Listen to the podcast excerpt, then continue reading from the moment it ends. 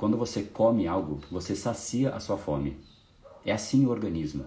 Quando você come algo, você sacia a fome. Então, se você tem uma coxinha toda frita, horrível, mas gostosa, e você tem lá um prato de legumes, qual você escolhe? Você comeu a coxinha. Depois você vai comer o prato de legumes? Não, você já matou a sua fome. Talvez nem antes você quisesse comer, porque não é o seu padrão, mas tudo bem.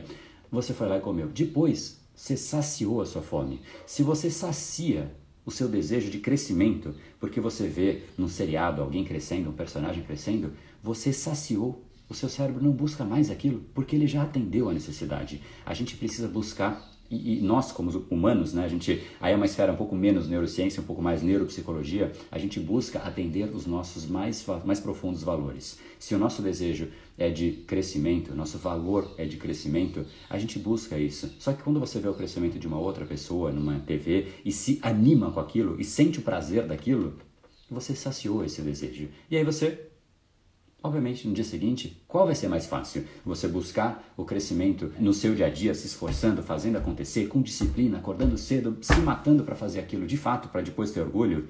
Ou ligar o Netflix e sentir o prazer do crescimento de um personagem que vem prontinho para você e aperta um botão e sente prazer? Qual que o cérebro prefere? O fato é, você vai atender os seus valores.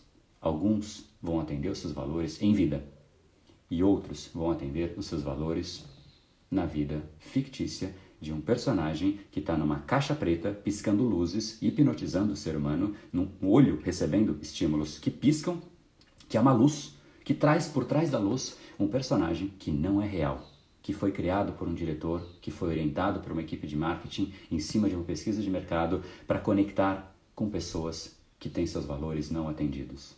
Esse episódio é mais uma edição do Brain Power Drop, uma pequena cápsula de reflexão oferecida além dos episódios regulares. Para aprofundar no assunto de hoje e aprender como colocar o seu cérebro no modo de ação massiva, entre em brainpower.com.br/ação massiva.